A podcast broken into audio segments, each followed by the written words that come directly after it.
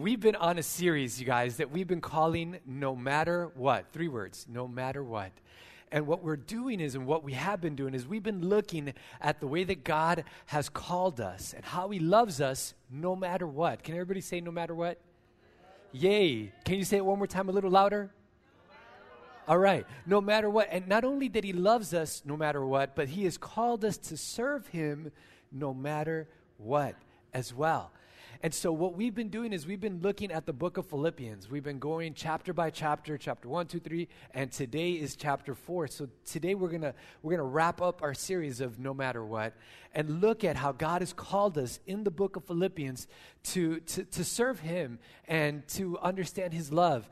And the book of Philippians is chock full of this word called joy. And we, we talked a little bit about that. I'm going to do a little bit of a, of a review of, of, of, about that word and the series that we've been on. And so it's going to be good. Um, so if you have your Bibles, you're welcome to open up your Bibles in the book of Philippians, chapter 4. We're going to look at that. Uh, if you don't have your Bible, no worries. Everything I read is going to be up on the big screen. But if you have your Bible and you're like, where the heck is Philippians? It's in all of your Bibles, I guarantee. Um, just look at the table of contents. You can find it in there. It's a small little book in the New Testament written by a guy named Paul. And so we're going to look at that and we're going to have a great time together. I'm excited and happy that we're going to be able to dive in through this message together. Hopefully, we'll learn some things. And hopefully, as we leave here, we'll come out a little different than the way we came in. Can somebody say yes? All right. So if you're ready, I'm ready. Before we jump in, though, the title of what I want to talk about is called Deep Water Relationships. Deep Water Relationships. So, uh, as I talk about deep water, I want to tell you guys a little bit uh, about my boys. My boys just give me so many stories. So many stories. Every day, I got a story I could share. Uh, so it's great. I love it. But one of the things is that we have been taking our boys to swimming classes. And one of the biggest motivations for that is we live in South Florida. Hello, there's bodies of water everywhere around us, especially the one, I don't know if you noticed, right next to this building, there is a beautiful body of water, which I would love to do baptisms in there sometime. Of course, the only thing that scares me is yeah. The, the only thing that I'm just like, mm, I would love to do it in there. It looks clean, but I haven't seen ducks floating around there recently, so I just, you know, hesitate to want to do a baptism. But I do like it, and maybe we'll, we'll do that sometime. I think it'd be great. I can't wait to do baptisms, actually. That's something we haven't done since I got here, and I would love to do some baptisms. If we don't do it there, we'll do it here. If we don't do it here, we'll do it on the beach. We'll do something, and we'll have some baptisms, right? Yeah, yeah, yeah, yeah, yeah. I would love to do it. So we'll, we'll keep your eyes peeled for that coming up here in the next few months.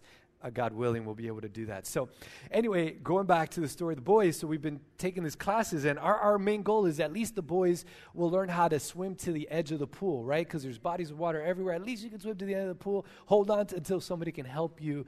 So, we're taking them through these classes, and, and the classes, I don't know if this is like everywhere that this happens, but in the classes we're taking them to, uh, I could be driving to the class class is on Fridays at 4:30. I could be driving to the class, and all of a sudden I get a phone call from someone at the at the place, and they're saying, "Hey, you know, you've scheduled Esteban or Abdiel for the class today, but we have to reschedule the class." Like it's happened to me. I've been on my way, and I'm like, "What? Why?" And they're like, "Well, a kid pooped in the pool." And so it's going to take a few hours for us to clean it out. And, and, and I'm like, you mean you can't like scoop it out? You know, I mean, like, I'm on my way. I have to schedule another day, reschedule my host, take them to a class again. Like, come on, like, just scoop it out. Let's keep going, you know? But no, they, apparently the way they work, and I don't know if this happens across the board at anywhere you take swimming classes at, but apparently it takes a few hours to clean out the water, and you cannot have other kids in the water. It's a, all of that. So, but it made me think about, you know, how many of us in our lives, we are swimming, and I talked about this for the past few weeks, are swimming in the shallow end of the water or of a pool in our lives. And God is calling us to swim in the deep end of the pool or a, a, pool that is in the deep end, but we're swimming in with our floaties on, as my boys are, the floaties on, splishing and splashing in the shallow end of the water. And, and the truth is, you know, that shallow end, those, those kiddie pools, they're always a little bit warmer than the other pools. And I think there's a reason for that because the diapers can't catch everything. You know, it's a little bit warmer in these kiddie pools for a reason, I think. Um, and so, but God is, you know, there, He's calling us not to swim in the kiddie pool. You know, in the kiddie pool, we talked about in the past few weeks about happiness and, and the difference between happiness and joy, and how happiness is, is, is based on happenings and circumstances and feelings. And you can be, you know, at the shallow end of the pool, you can stand. You don't have to worry about swimming. You can just stand and splish splash, and it's a happy place. It's a happy time. You can be in the pool there, but but I feel like God is calling us to deep, the deeper end, where you know you can't really touch the ground, and you got to swim and you got to float in order to stay above it. But it's it's it's a place of joy.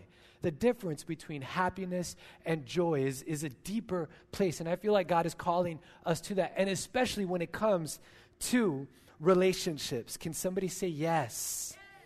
I'm going to tell you a story about these two ladies. One of them is called Sophia, and the other one is called Camila. By the way, I love the name Camila. I think it's an awesome name, Camila. Uh, I've been talking to Maria about that. Babe, I just like that name, Camila. It's such a nice name.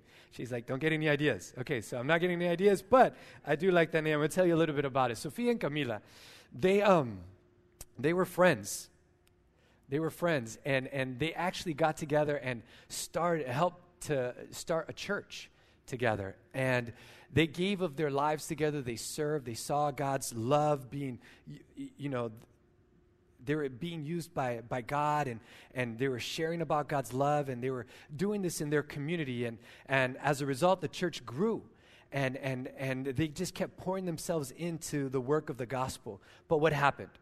Sofia and Camila got in a disagreement. And it wasn't one of those disagreements where it's like a knockdown, drag out, let's put the Vaseline on, you know, girls, cat fight, you know, the nails. It wasn't one of those because they had been changed by the gospel. They had been impacted by the gospel. So they knew they weren't going to behave that way. But they had a disagreement, so much so that it was actually dividing the church. It was dividing their church. And, and they realized that. And, and Sophia, one, it, she longed for the day that this would just be squashed. And we, you know, she regretted that this was happening in the, in the church and happening with their friendship. And, and she was longing for the day where they could just be together like bros. But Sophia remembered those days when everything was about the gospel, and that's what mattered most was getting into God's presence and the scriptures and prayer. But now there was so much resentment that even in, with the mention of Camila's name, something inside of her would bubble up and make her feel uneasy. And then all of a sudden, as she's sitting there thinking about this with Camila, she hears her name being mentioned. And she's like, Why is my name being mentioned? She was in church. She was sitting in church and she hears the guy who's the pastor of the church now reading this letter and he, she hears her name mentioned in the letter. She's like, Wait, she just mentioned, he just mentioned my name this letter that was written by the guy who founded the church, Paul, she, she, she hears her name. She's like, Why did Paul say my name out loud? And then he mentions Camila's name out loud. He said, Wait, wait, wait, wait, why? And because Paul had known there was a disagreement going on between them. But yet, why would he call them out by name in front of the whole church? And you know, this is one of those letters that gets read to the whole church, but then not just this church, but all the churches in the region, they would read this. So, hey, Paul, why are you putting our stuff? He knew that there was some tension there between them, and he put their stuff out there. Why would he do such a thing? I mean, we're having a disagreement, but why would you call us out like that? That's kind of mean there, Paul. Well, let's look at chapter 4 here in the book of Philippians. Therefore, my brothers and sisters, you whom I love and long for, my joy and crown. Stand firm in the Lord in this way, dear friends.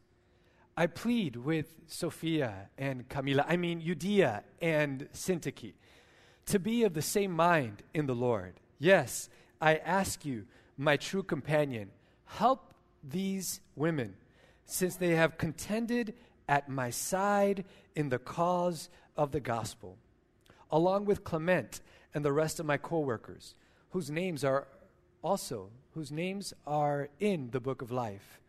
Verse 4 Rejoice in the Lord always. I will say it again rejoice. Let your gentleness be evident to all. The Lord is near. Verse 6 Do not be anxious about anything, but in every situation, by prayer and petition, with thanksgiving, present your requests to God, and the peace of God, which transcends all understanding, will guard your hearts and your minds in Christ Jesus. Finally, brothers and sisters, whatever is true, whatever is noble, whatever is right, whatever is pure, whatever is lovely, whatever is admirable, if anything is excellent or praiseworthy, think about such things. Whatever you have learned or received or heard from me or seen in me, put it into practice. And the God of peace will be with you. So, in this first chapter of Philippians, I'm sorry, in the final chapter of Philippians, Paul urges the members of this church to stand firm in their faith. And he, didn't, he talks a lot about joy. All throughout the book, 14 times he talks about this word joy. And he tells them to be of one mind in Christ Jesus and to continue to strive for the sake of what, y'all? The gospel. All these things, Paul tells them, and he says, as you strive, as you try to be in one mind, as you, you, you stand united and, and, and do this, you, I, I want you to be full of joy. So, what's up with Sophia and Camila? I mean, Euodia and Syntyche. What's up with them being mentioned? He wants them to be of one mind and to strive for the sake of the gospel. Paul is saying, hey, bro, ladies, Let's put this disagreement, this falling out behind us, and let's lean into God and what He wants us to do. No matter what. And as we talked about earlier, for Paul, joy does not equal happiness, right? The joy Paul writes about is not dependent on our own emotional state or our external fa- uh, factors or the, the, the effect of how good we feel. But real joy comes from where? It comes from knowing Jesus through obedience. Knowing Jesus through obedience. And so real joy sustains us even in our sorrow. Can somebody say yes? Real joy is neither an emotion nor something we can produce on our own. Real joy can only be found by living in close relationship with Jesus. And so Paul loves the people in Philippi deeply. I mean, he calls them what? My joy and my crown. He's proud of the way that he's worked together to develop a church. You guys, we got this thing from the ground up. There was a groundswell of, of these prison guards and this lady named Lydia and this other lady that got to, you know, delivered from a demon. And we just came together. We just started this thing and we worked together and we developed a church. And, and he knows how they have suffered for the sake of the gospel while remaining faith, faithful to Jesus. And this is why it pains Paul to learn that, that the two of the leaders in the church, these women who have worked alongside him in ministry, are now at odds with each other. Now, we don't know what exactly was the disagreement between both of them. We don't know what it was that caused Euodia and Syntyche to, to have this falling out. But what we do know is that it apparently was known throughout the church. Everybody knew there was an issue, right? Paul doesn't bother to, to name it, but Paul, he doesn't take sides in the argument either. He just says, You guys, let's get past this. He urges each woman to be reconciled to the other. Now, it is important to note that Paul, he calls these women by name. He calls them by name. He actually mentions them. Not because they're the enemies of the church or enemies of the gospel who need to be reprimanded. That's not his goal. His goal is he does it because everybody knows who they are. And there have been faithful workers who are his dear friends. And in his own letters, Paul has generally banished his opponents. He doesn't even mention them in other letters. Whenever there's somebody, an enemy of the gospel, he doesn't even usually mention who they are. But here, he names two people that he cherishes, and he begs them to be of one mind in the Lord. And then he does something quite remarkable.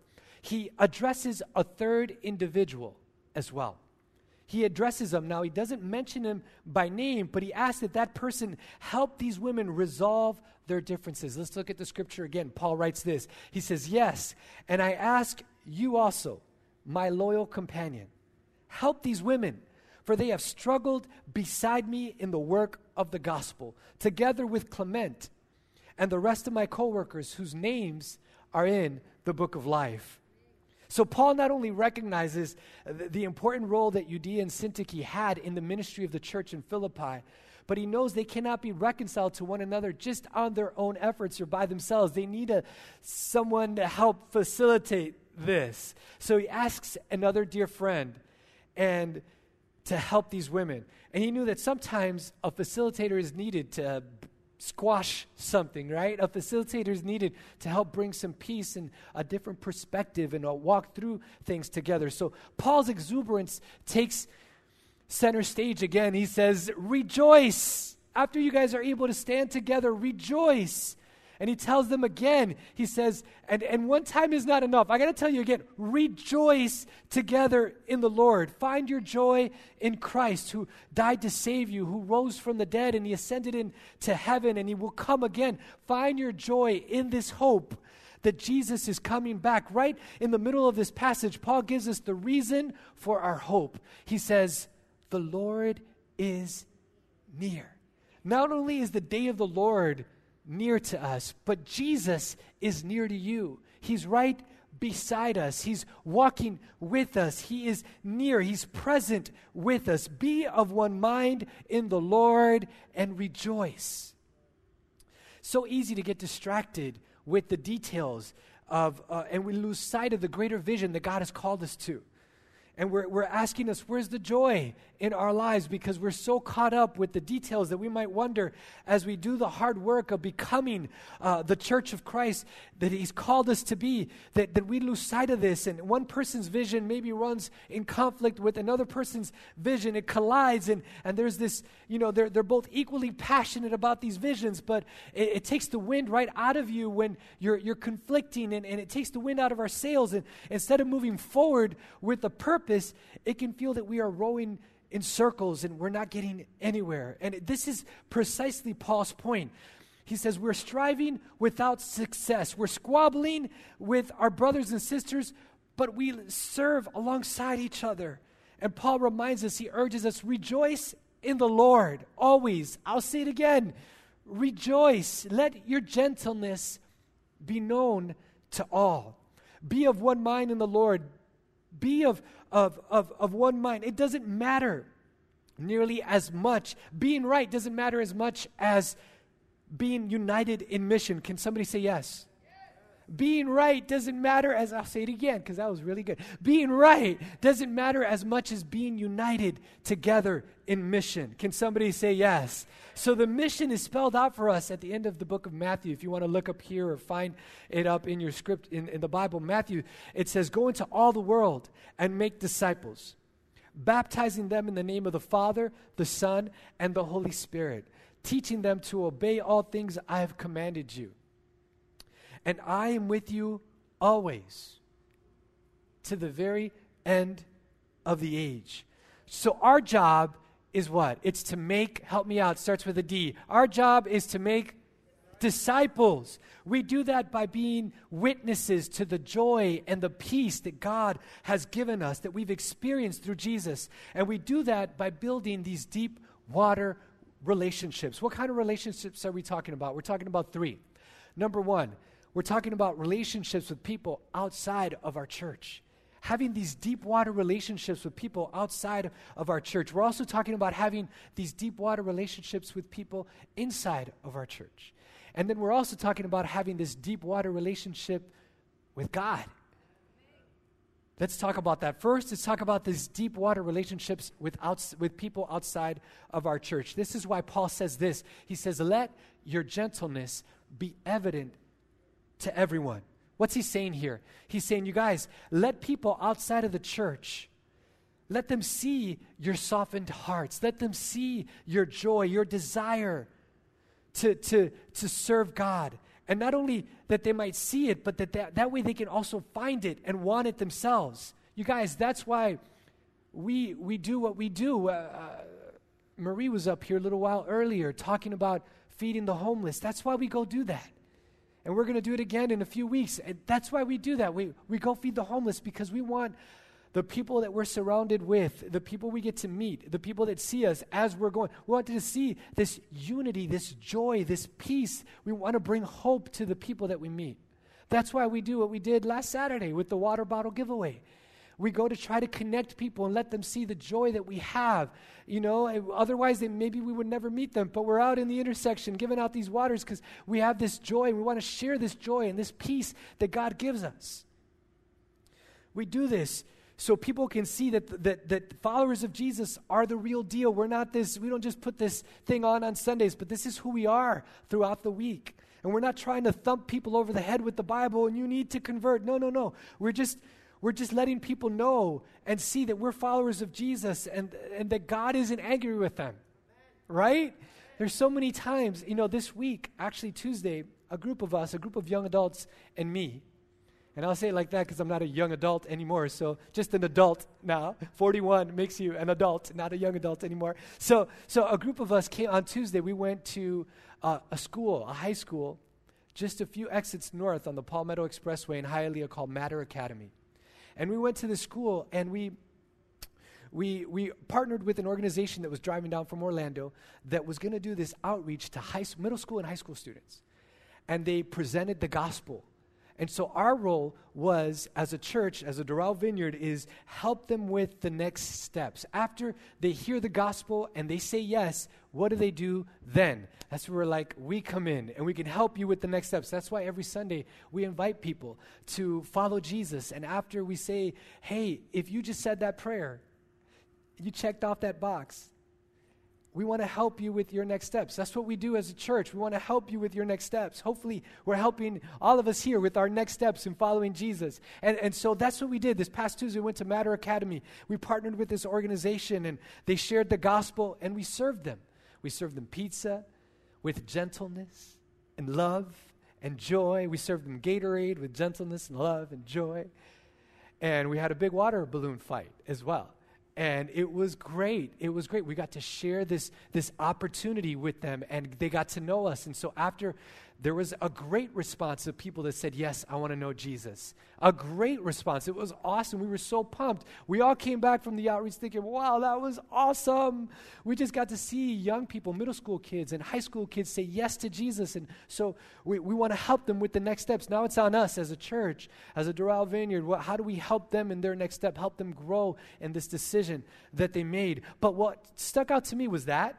And also stuck out to me was how many didn't say yes, but did say, I, I don't think I'm good enough to have a relationship with Jesus. You guys, our world is chock full of people that think that God is angry with them. Our world is chock full of people that think that they're not good enough to have a relationship with Jesus. And I was thinking, wow, if this is middle school and high school, and I have traveled to many countries in the world, and I have heard it over and over again, I don't think I'm I'm wondering, how did this message get ingrained to us? How long has this message been pumped into us? Since we were young, most likely, if these are middle school kids, they're getting a message that, that they don't feel good enough to, to have a relationship with Jesus. You guys, it's on us to be this example and to go out there and have these deep water relationships with these people so we can share God's love and God's peace and, and let them know God is not angry with you. He loves you. And let them know you can have a relationship with Jesus. You don't have to be perfect, you don't have to have it be all nice, pristine, and cleaned up before you can have a relationship with Jesus. Can somebody say yes?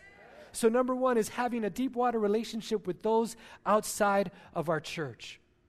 The next deep water relationship that I believe God is calling us to have is a relationship, a deep water relationship with each other. And as we get to have this deep water relationship with each other, we can ask ourselves the question are we honest and real with each other here in our church? Or do we smile to each other's faces, but we speak critical words behind their back? When someone asks if we're okay, do we tell them the truth or do we just appease what they need to hear and you don't really want to know how I'm doing and we never really share? Do we trust each other enough to reveal what's troubling us and where we're struggling? Do we do that? Are we a, forgive, are, are we a forgiving community? Are we forgiving each other Or do we hold onto our grudges? Are, are we standing with each other as Paul's loyal companion stood with Euodia and Syntyche? Or, or do we withhold our support when things don't go the way we want it to go?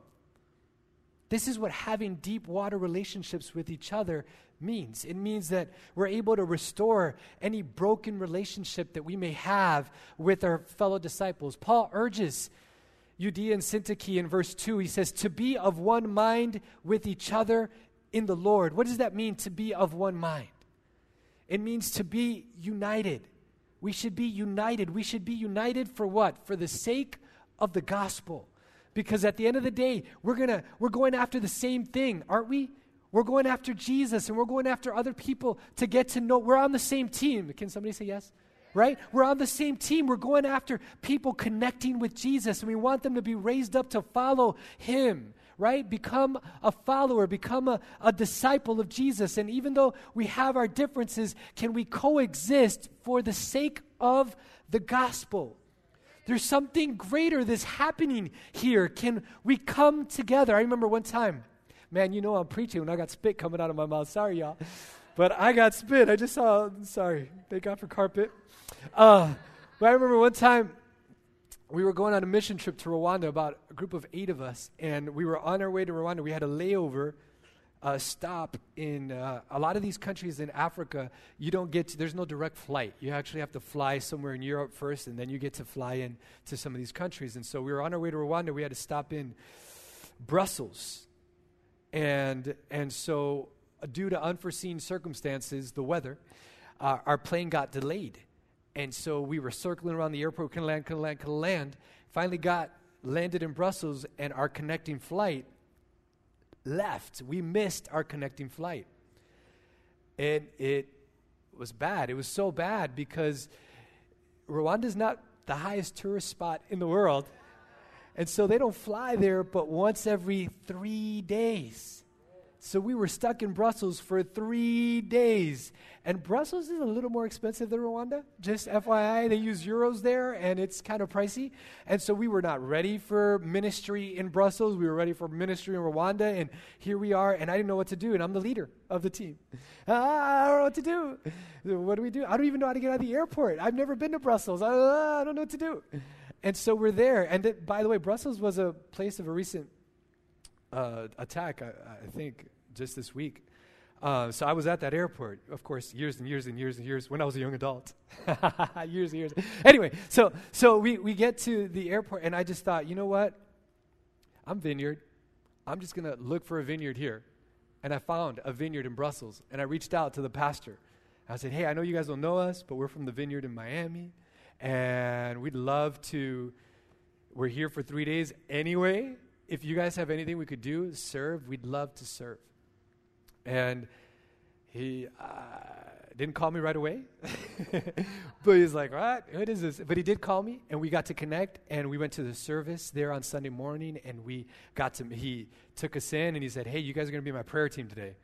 And so we got to pray for folks after service. He invited us over his house. He was having a meeting with some uh, folks, and he had us come over, and we got to spend time with him and the folks and build this relationship. And it was all, we didn't know each other from Adam. We didn't know each other from anybody, but we knew we were on the same team we, were knew, we knew that we were after the same thing, getting Jesus to be glorified. And so, and it didn't matter if we were in Rwanda or we were in Brussels. The point is that we're here, and let's see what we can do. Can we coexist for the sake of the gospel? Can we do this together? They took us in, they were very warm to us, and as a, as a result, for years after, we would have some folks particularly one, would go year after year back to Brussels and serve in their summer children's ministry because we connected so well with this church. It was awesome. It was awesome. But being of one mind, being together for the sake, can we do this together? Fantastic. It was awesome. Now, it's not always as simple as that sometimes, though. Sometimes we need a little extra help like Euodia and Syntyche. They needed this extra facilitator to step in and help. And apparently, Euodia and Syntyche, they, they needed this. And so Paul recognizes this, that they need a little extra help coming together. And so Paul is eager for these two women, important enough in the Philippian church that he calls them out by name, mind you, in the Bible. And Paul is saying, hey, what if we could get this right? UD and Syntyche? What if we could come together and get this right? What would the community around us be like if the, the church be like? The community outs what would happen if we could get this right? If we could come back together? What would happen to the proclamation of the gospel if we could get this right? Y'all, because this is in your best interest to get back together, and it's in our, as a church, as a church zooming out as a, as a global church because i'm not there. I'm, I'm overseeing this is paul overseeing all these churches. It's in our best interest that this could you guys could come together and become a vibrant picture of a forgiving people who forgive each other. And he wants them to become this tangible evidence of the mercy of god. What greater witness we can give to the grace of christ than to extend that grace to each other in christ's name? Can somebody say yes Paul is adamant. You guys, we need this. He urges. The word is urge. He's adamant. We need this. We need to be of one mind. And I tell you, it's about loving your neighbor. And we don't know what it was that divided these two ladies, what it was, but but bro, sometimes we get so caught up in our giftings and the way we are wired that we pay no mind to having these deeper relationships with others that has more to do with the fruit of the spirit than the giftings of the Spirit. We want the giftings and we're so focused on the giftings, but we, God is calling us to love each other and to serve each other and to forgive each other. Listen to what Paul says in 1 Corinthians 13 If I speak in the tongues of men or of angels, but do not have love, I am only a resounding gong or a clanging cymbal. If I have the gift of prophecy and can fathom all mysteries and all knowledge, and if I have a faith that can move mountains but do not have what? Help me out. Love. I am what? Help me out. Nothing. Who do you think you are that you can get away with not loving others by showing them a simple smile, a hug, or a how are you? Next week, we're having a potluck here. And I want to challenge everyone to sit with someone you normally would not sit with. Mix it up and get to know others in our church. And I know that it's easy because some of us here have some years in history together. And so it's easy to gravitate towards the folks you know, but not next Sunday. We're going to do something different. We're going to encourage you to reach out to sit. Uh, Pastor gave me permission to sit with someone I don't know. So I don't know you, I'm sitting with you. Cool. All right? You have permission to sit with other people that you don't know and get to know them. And, and, and I want to challenge you to do this. Challenge us to step up in our game and let's sit with others we normally would not sit with. I know of a church that was growing a lot.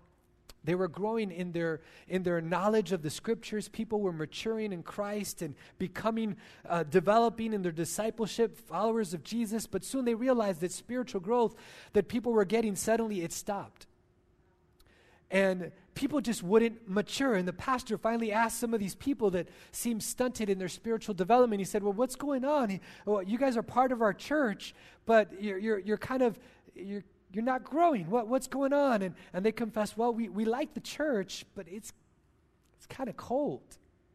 And I don't mean like the AC. I mean like it's feels cold. Like it's just cold towards each other. And the truth is that they were right. The church members, they talked about being a friendly church, but their behavior toward one another said otherwise. And visitors, they didn't know, have, to, have to know all the details. They just knew that there wasn't something quite right here. And so they could sense people were tense and they could tell members were angry with each other and they could feel that forgiveness was being withheld. And the pastor realized it that his own lack of forgiveness towards this other church member was also contributing to this big chill that was happening. And, and, and so he had this, this ongoing disagreement with this other church leader, and it was causing this ill feelings. And so the pastor, he mustered the courage and he prayed and he called on the man who he was at odds with. And the pastor, he did his part to resolve the issue. And, and, and soon after this, it started to become evident. It became evident that, that people were starting to grow in their walks with God. And the folks who had complained about the coldness of the church were, were two of the new, most passionate people about getting to know and grow in their relationship with Jesus. And when the pastor went to them and he asked them, he said, What's, What do you attribute this to? Why all of a sudden this newfound desire to grow in your maturity with Jesus? And they said, Well, it just felt right all of a sudden. You see, when we stand in God's love, when we stand together and we stand for people who need to know Jesus Christ, it just feels right all of a sudden.